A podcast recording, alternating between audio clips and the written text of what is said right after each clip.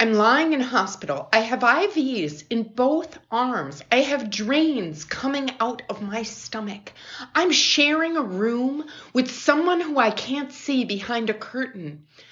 I am recovering from my second surgery in one week, abdominal surgery. I am in a lot of pain.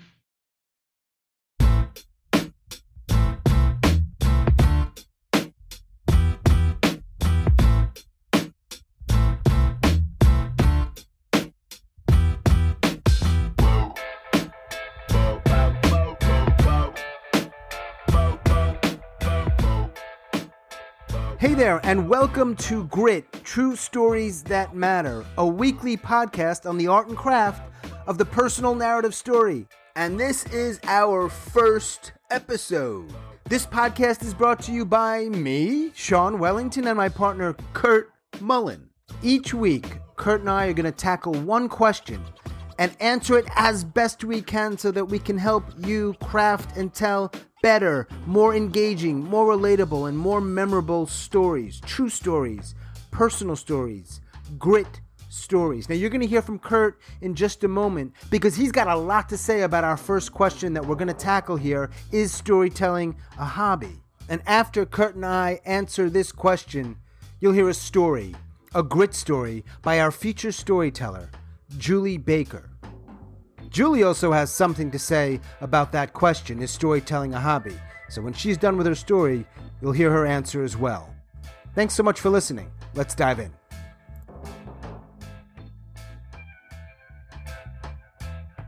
Why are we talking about hobby? Why are we doing that as our first one?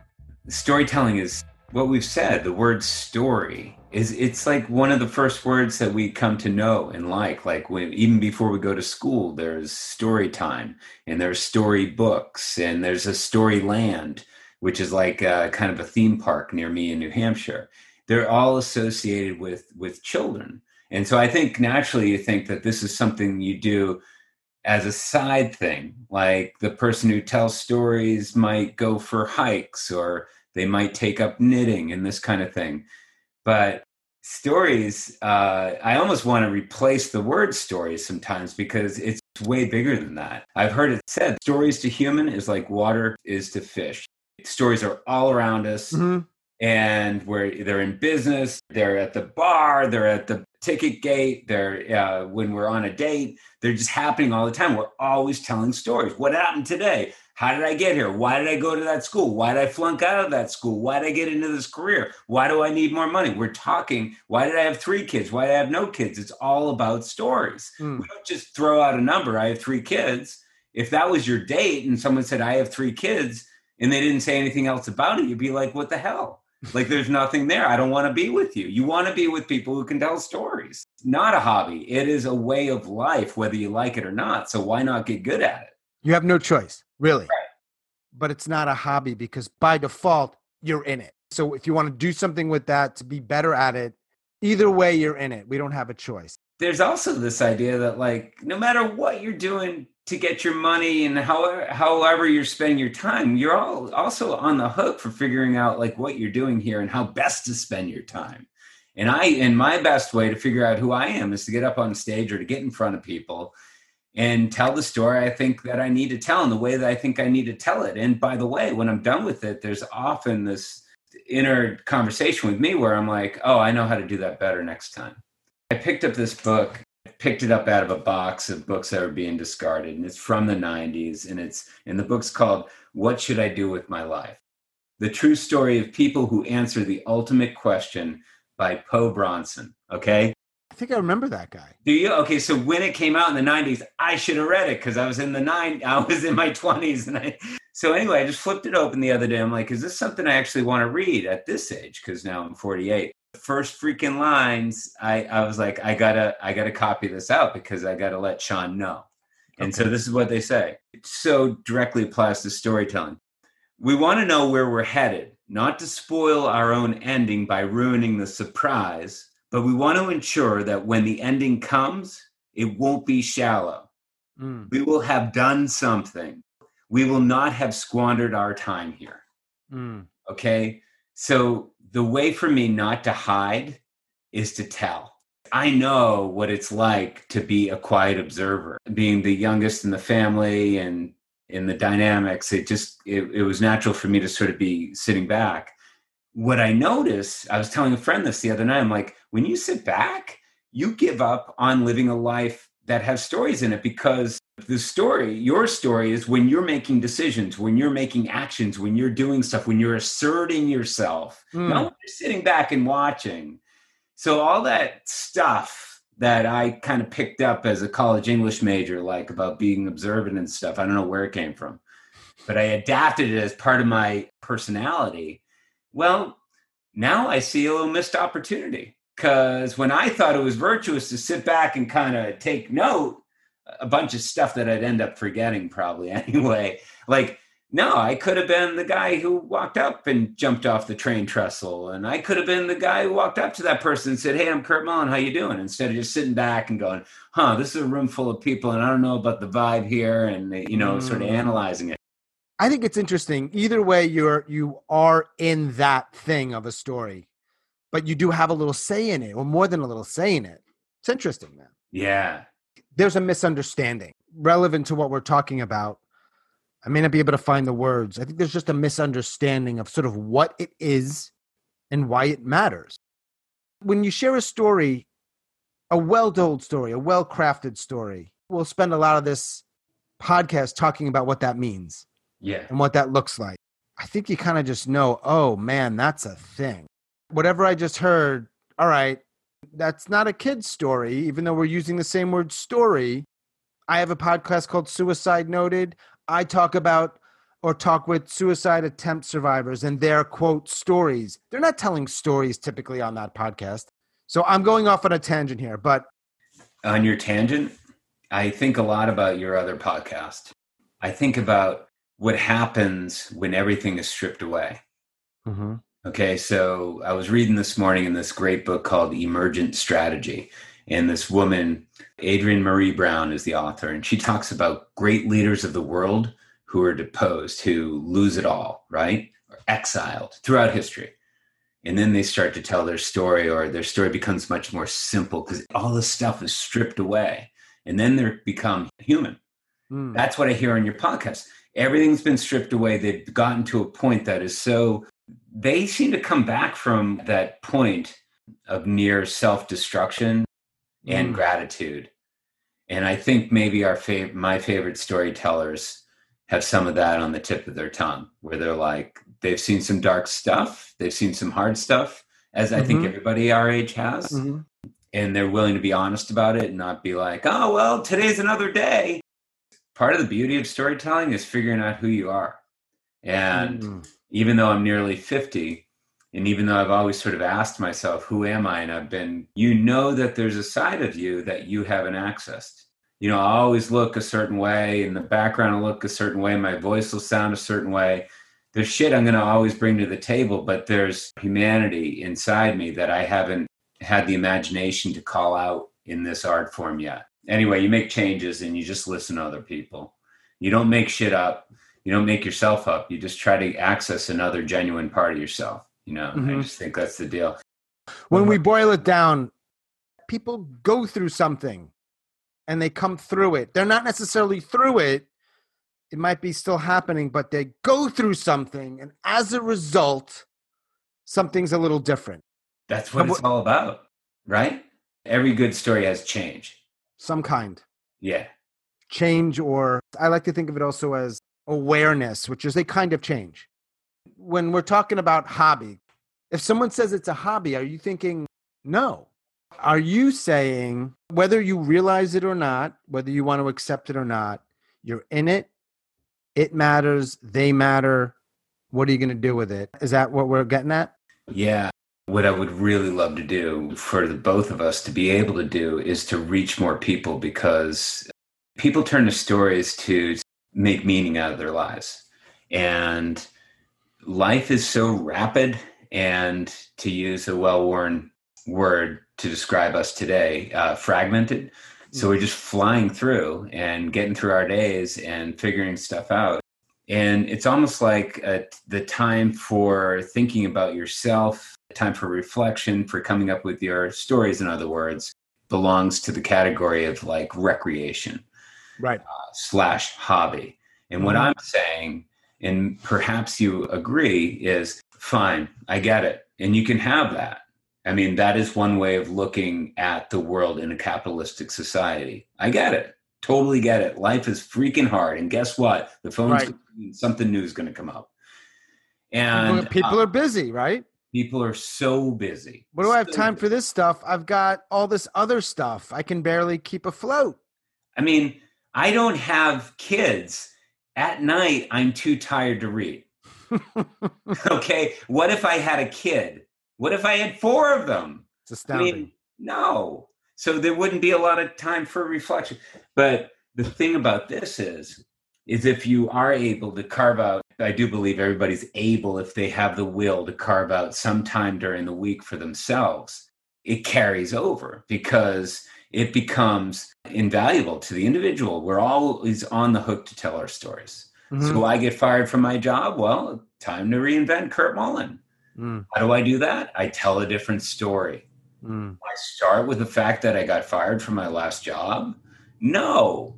I'm talking about my own transition, how I need something different to get me stimulated. And I'd actually, if I come to your company because I've done X, Y, and Z in the past, I feel like I can do this to this arm of your company, and you're going to be happy that in six months that you hired me. It's that kind of story. I mean, that's not the type of story that we geek out on, but you can take the lessons learned by geeking out a little bit and, and listening to some storytelling skills and bring them back and look your boss in the eye or your potential employer and start to tell a better story about yourself. yeah Okay. Yeah. So maybe that's not as sexy, but it's certainly transferable. And I'm really interested in people feeling like they can max out their time. So the person, the lady who learns storytelling, goes to the wedding, doesn't hesitate, gets up and gives the kick ass toast at her best friend's wedding. Mm, Okay. She gets laid off from her job.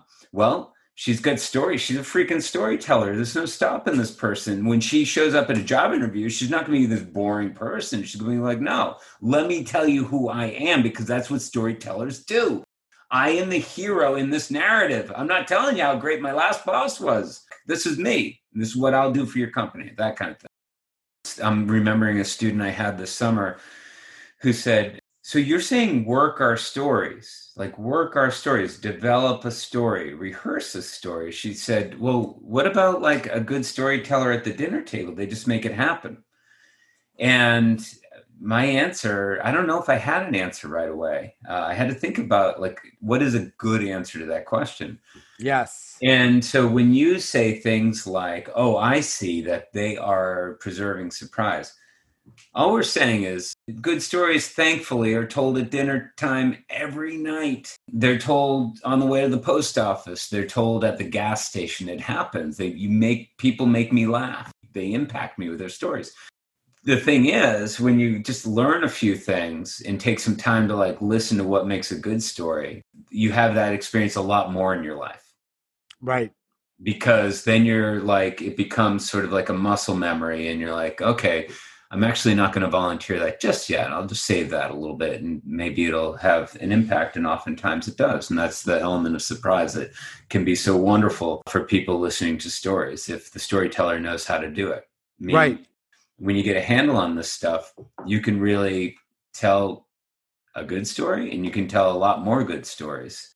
So all of that is why it's not a hobby okay, so it deepens your experience of being a human being while you're here on Earth. So that doesn't sound like a hobby to me. My little sticking point in this conversation is that I guess I have an issue with the word hobby mm-hmm. because I guess my view of the word hobby could be more positive. That word to a lot of people is a very nice thing right actually have time in my life for something other than gathering and providing.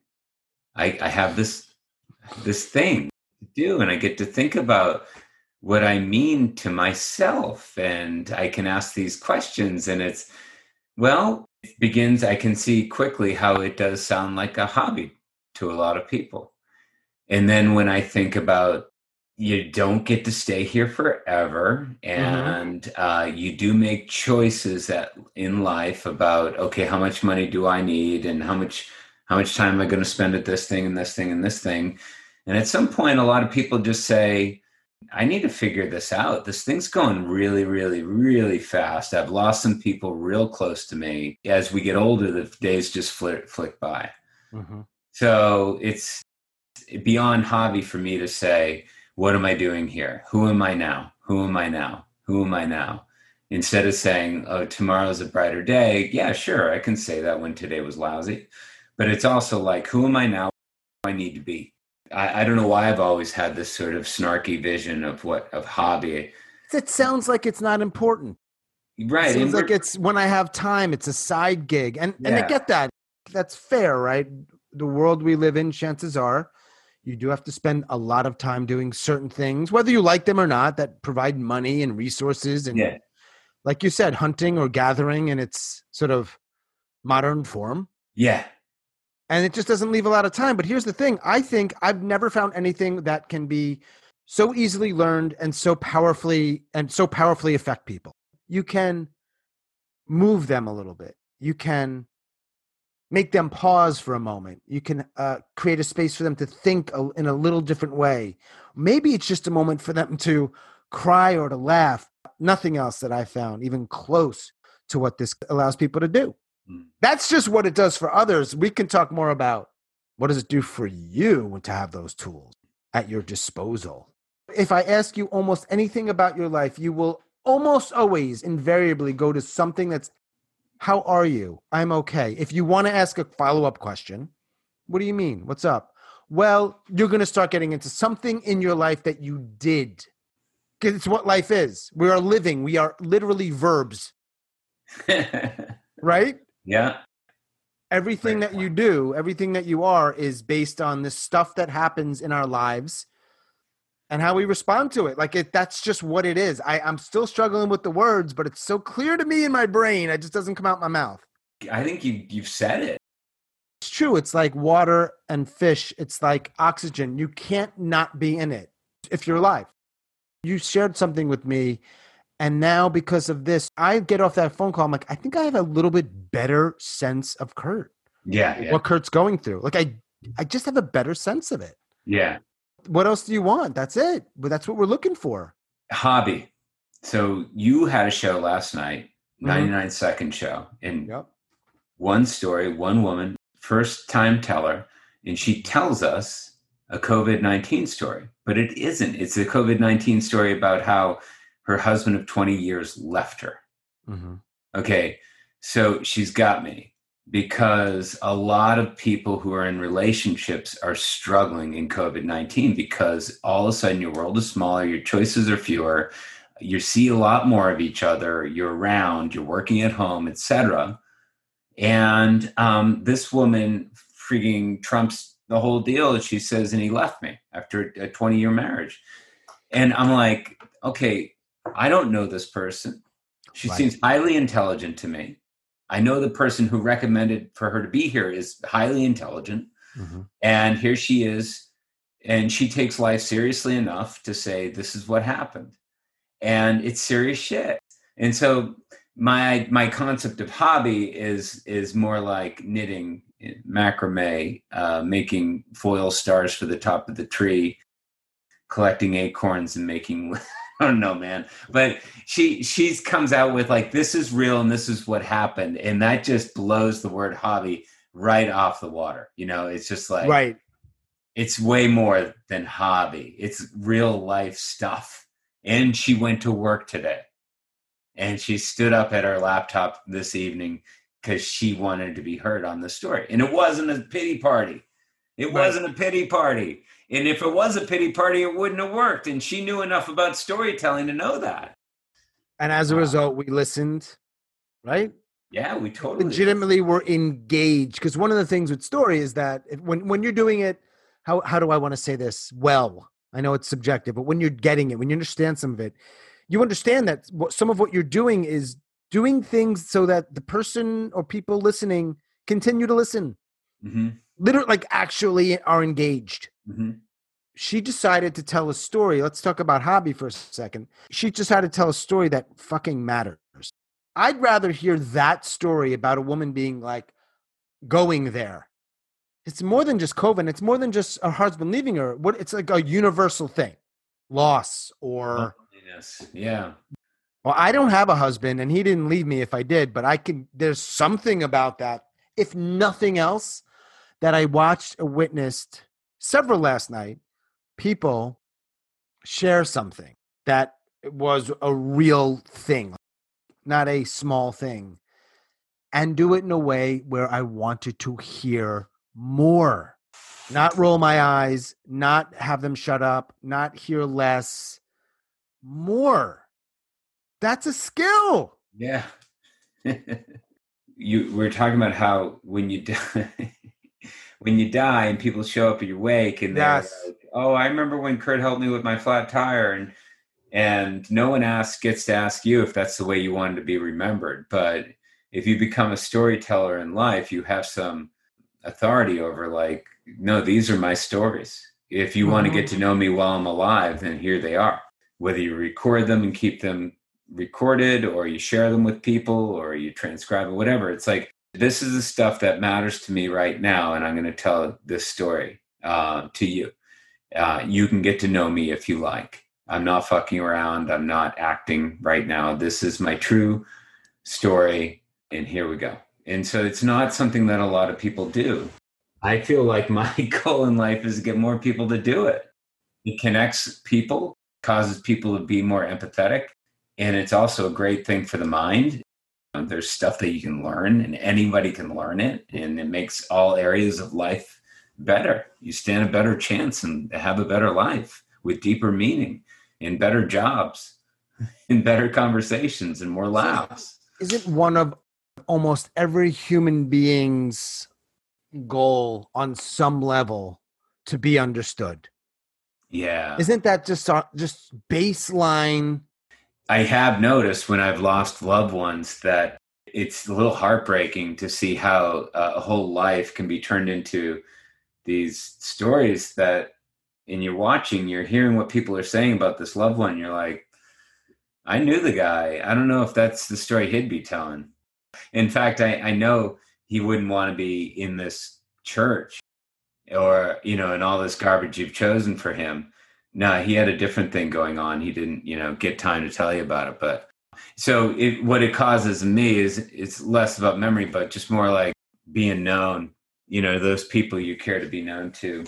And for some reason, when I finally got up on the stage to tell a story, I like accessed something else. I was like, oh wow, I really like that all these strangers know what I'm kind of follow what I'm I'm saying. It connects me this bigger group of people. And suddenly I felt like it made me a better person because my world was bigger. You know, I was like, yeah, I, I step into a room, a couple hundred people there, and my goal is to connect. That's a good goal to have in life. You're living life when you step in front of a couple hundred people and you say to yourself, I'd really like to connect with these people. Yeah. And you don't take it, it's not a hobby for you. Sometimes the story it, it isn't what you think it is until you start to spend some time with it and you kind of clear away some of the dirt and you're like, oh, okay, this is why this stands out in my memory. There's something a little bit better for me to talk about here. And when you're winging it in front of a group of people, you don't always get there. Sometimes you do. Right. When we work on stories, and when I tell my students, you know, I, I basically tell them through five weeks, work on the one story. Mm. And uh, no one's resisted that. They understand from the get go that if they want, there's a lot to it. There's stuff you can do. There's all kinds of stuff you can do. But what I love is how their story change stories change from week to week simply by spending time in that experience. What happens to everybody too in some stories is they're like, "Oh, now I remember." Yeah. But when people are super clear hmm on what they're going to share with you and they're super clear that there's an emotional connection to each one of those lines and there's no throwaway line there because they've worked it it can be the outcome can just be absolutely unforgettable Yeah. yeah so the dude doesn't show up at the water cooler with one of those Usually not.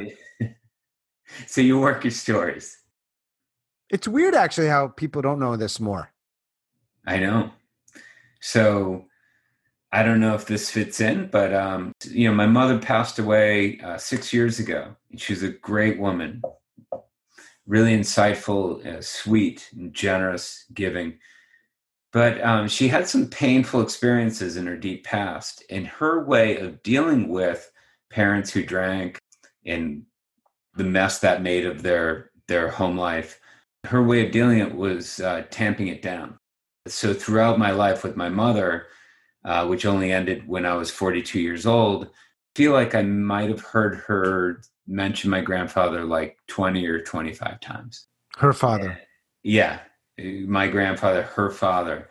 And now that she's gone, I was like, you know, I could have handled whatever she saw, you know, if she were willing to tell that story. And, you know, some people think that telling stories that have sorrow in them somehow cancer causing. I don't know what they're thinking, but they're thinking it's something to avoid like the plague. But, you know, I would have liked to have heard who that guy was. Yeah. In, in 3D, you know, and only she had that info for me. You know, that's another reason why uh, now that I'm way into this, I'm like, why don't they teach this stuff in high school? Because it's like right. passing down personal histories and it's, yeah. it can amount to so much. You teach an intro storytelling class, right? Yeah. Five weeks? Yes. 10 hours? Eight hours? Yeah, it's an hour and a half a night. So not even. You work on one story. Truly, like, I mean, I, you're not a, much of a gloater.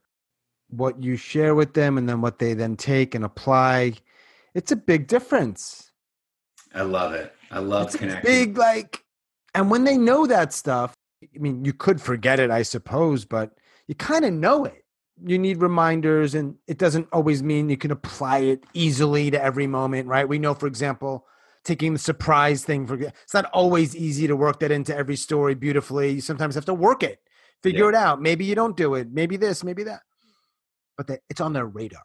Yeah. It wasn't on their radar, probably and there's not a list of a thousand things. There's not that many things. Uh, yeah, applying them is challenging, but but doable.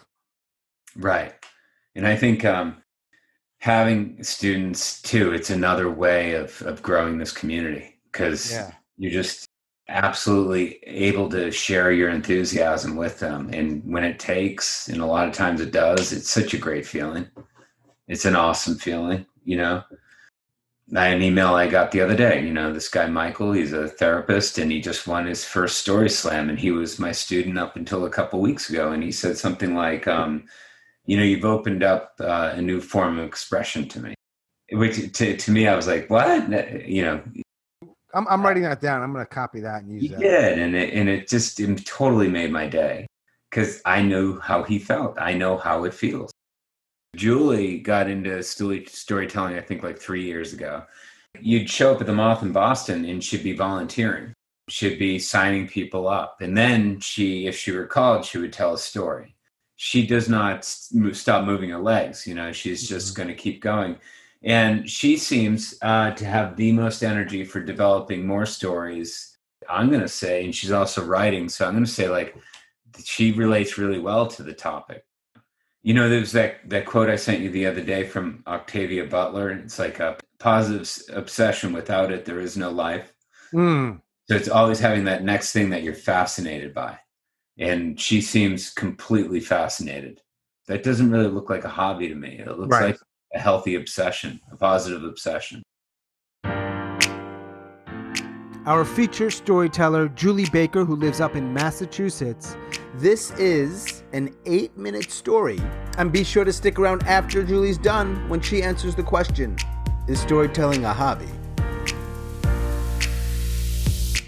The music is so loud. I mean, I understand I'm in a public hospital and I've been listening to it all day, but now it's almost midnight. I'm lying in hospital. I have IVs in both arms. I have drains coming out of my stomach. I'm sharing a room with someone who I can't see behind a curtain. I am recovering from my second surgery in one week, abdominal surgery. I am in a lot of pain. And then there's all this stuff going on in the room. I see a basketball player in a Hawaiian shirt. I see a kitty train outside my eighth floor window, and there's stuffed animals in it, really big, huge stuffed animals who are waving at me. And there's a cat chasing a mouse across the floor. But I know, I know these things aren't real. I know that I have a vivid imagination. But the music, enough is enough. I'm not going to be a nice patient anymore. I buzz the nurse's station and I tell the receptionist, can someone please come in to check where the music's coming from and make it stop? She kind of answers like, okay. And then when someone comes in, it's not just one someone, it's a nurse and a nurse's aide. This never happens. So I'm a little bit confused. And then they start walking around the room, knocking on things and saying, Is this where the music's coming from, Julie? Is this where the music's coming from? And I realize that they don't hear the music. And if they don't hear the music, it must not be real. But I hear the music, so I must be crazy. So now I'm sick and I'm crazy. I start to cry and sob. The doctor on call comes in and he sits down on my bed, which would normally be really nice. He's kind of attractive, but you know, the boogers, the drains. He asked me to tell him about other things I might be seeing or hearing. And I'm afraid my daughter made me watch American Horror Story with her, and it was the year of the psych ward, and people who hallucinated um, were strapped to gurneys and taken away. And every episode, there was somebody strapped to a gurney and taken away. And I feel like I'm in an episode of American Horror Story, and they're going to take me away. But I tell him anyway. I tell him about the cat chasing the mouse, and I tell him about how my bed turns into a bar and there's these well dressed men with cologne I can smell playing cat's cradle over my bed, and how when they dangle the red yarn on my face, I can feel it. And it's really, really creepy.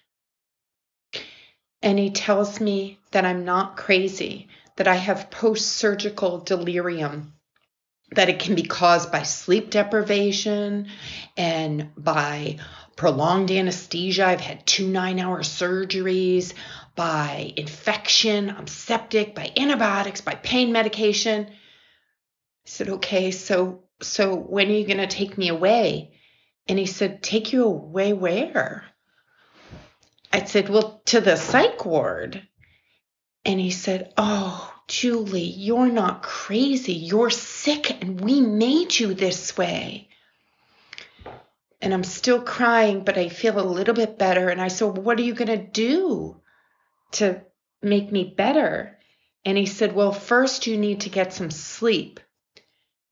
Uh, that'd be nice, I said. But every time I close my eyes, I see really, really, really awful things. And and I don't even tell him about the awful things I see. I don't even want to think about the awful things I see. They involve people I love and bad, bad things happening. And I asked him if he could hit me in the head with a cartoon mallet, you know, like the one the Roadrunner hits the coyote with, and then it'll just knock me out cold and I won't have to see the pictures behind my eyes.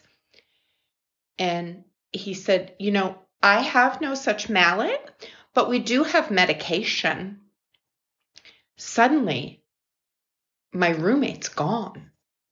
And the nurse opens up the curtain so I can see all the way to the door. So I'm alone. But the music's still loud and I'm still seeing weird things, but but I slept like the dead. And I said, How am I supposed to know what's real and what's not real? The psychiatrist who was called in said, Well, if you don't know, you call the nurse and you say, Is this real? Is this not real? So I do.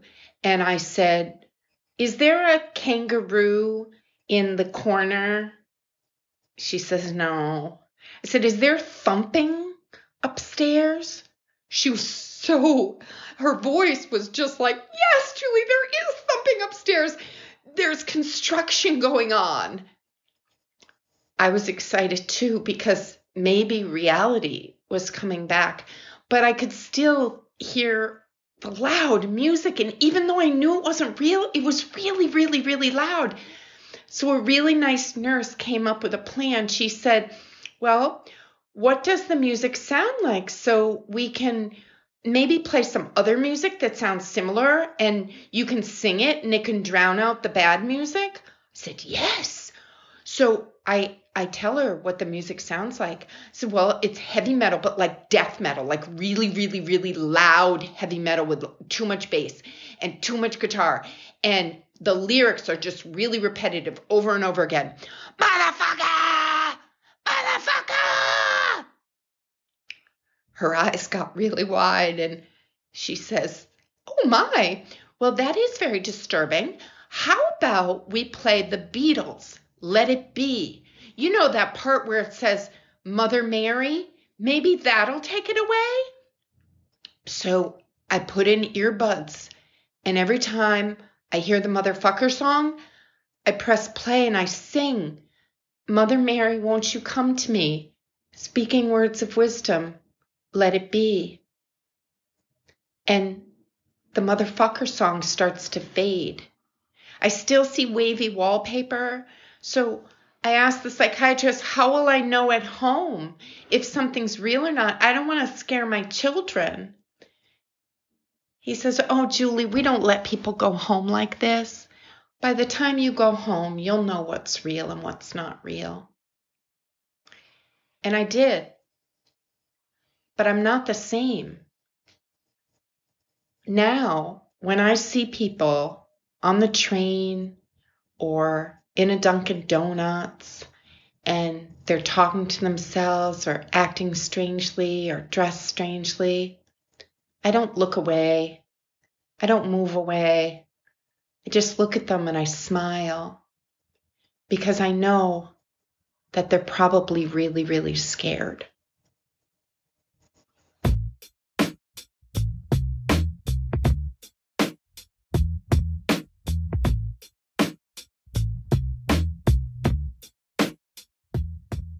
Is storytelling a hobby?